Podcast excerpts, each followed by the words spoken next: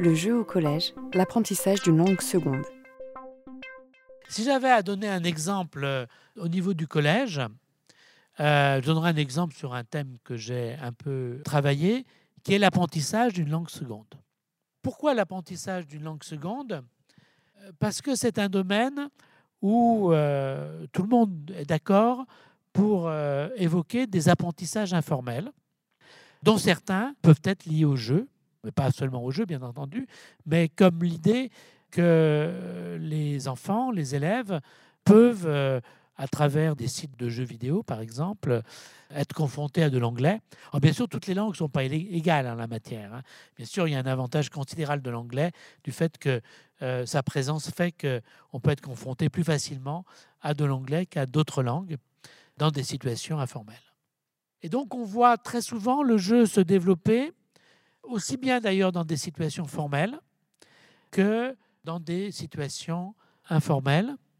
L'apprentissage d'une langue seconde est un domaine où le jeu a trouvé une, place importante et où on trouve facilement toutes les différentes euh, euh, situations que j'ai évoquées, des situations les plus informelles aux situations les plus formalisées, où on trouve des jeux à dimension éducative très forte.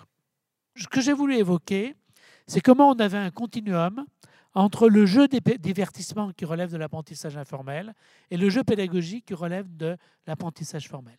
Mais ce que je veux évoquer ici, et c'est toujours ma stratégie pour le jeu, c'est de dire que le jeu n'est pas une activité peut-être différente des autres et qu'on pourrait trouver dans d'autres types d'activités, autres activités de second degré, autres activités de loisirs, autres activités d'une autre dimension, la même logique.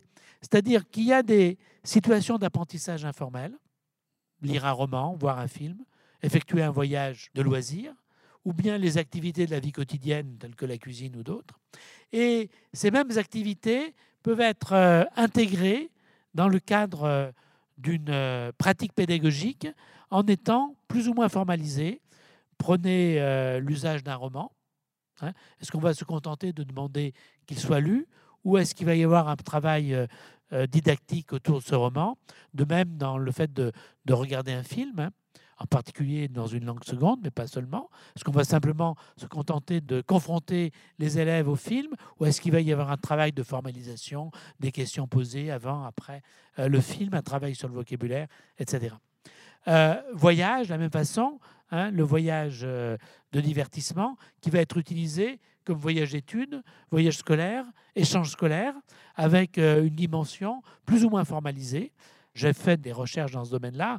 hein, J'ai en particulier observé des échanges scolaires euh, de courte durée où il y avait très peu de formalisation, mais aussi des classes euh, de nature où la formalisation était beaucoup plus forte et où on, était beaucoup plus près d'un cadre pédagogique scolaire, mais pas pour toutes les activités. Et de même, euh, entre une activité de la vie quotidienne comme la cuisine qu'on mène en contexte ordinaire ou le fait de faire un exercice à partir d'une activité culinaire avec tous les éléments intermédiaires.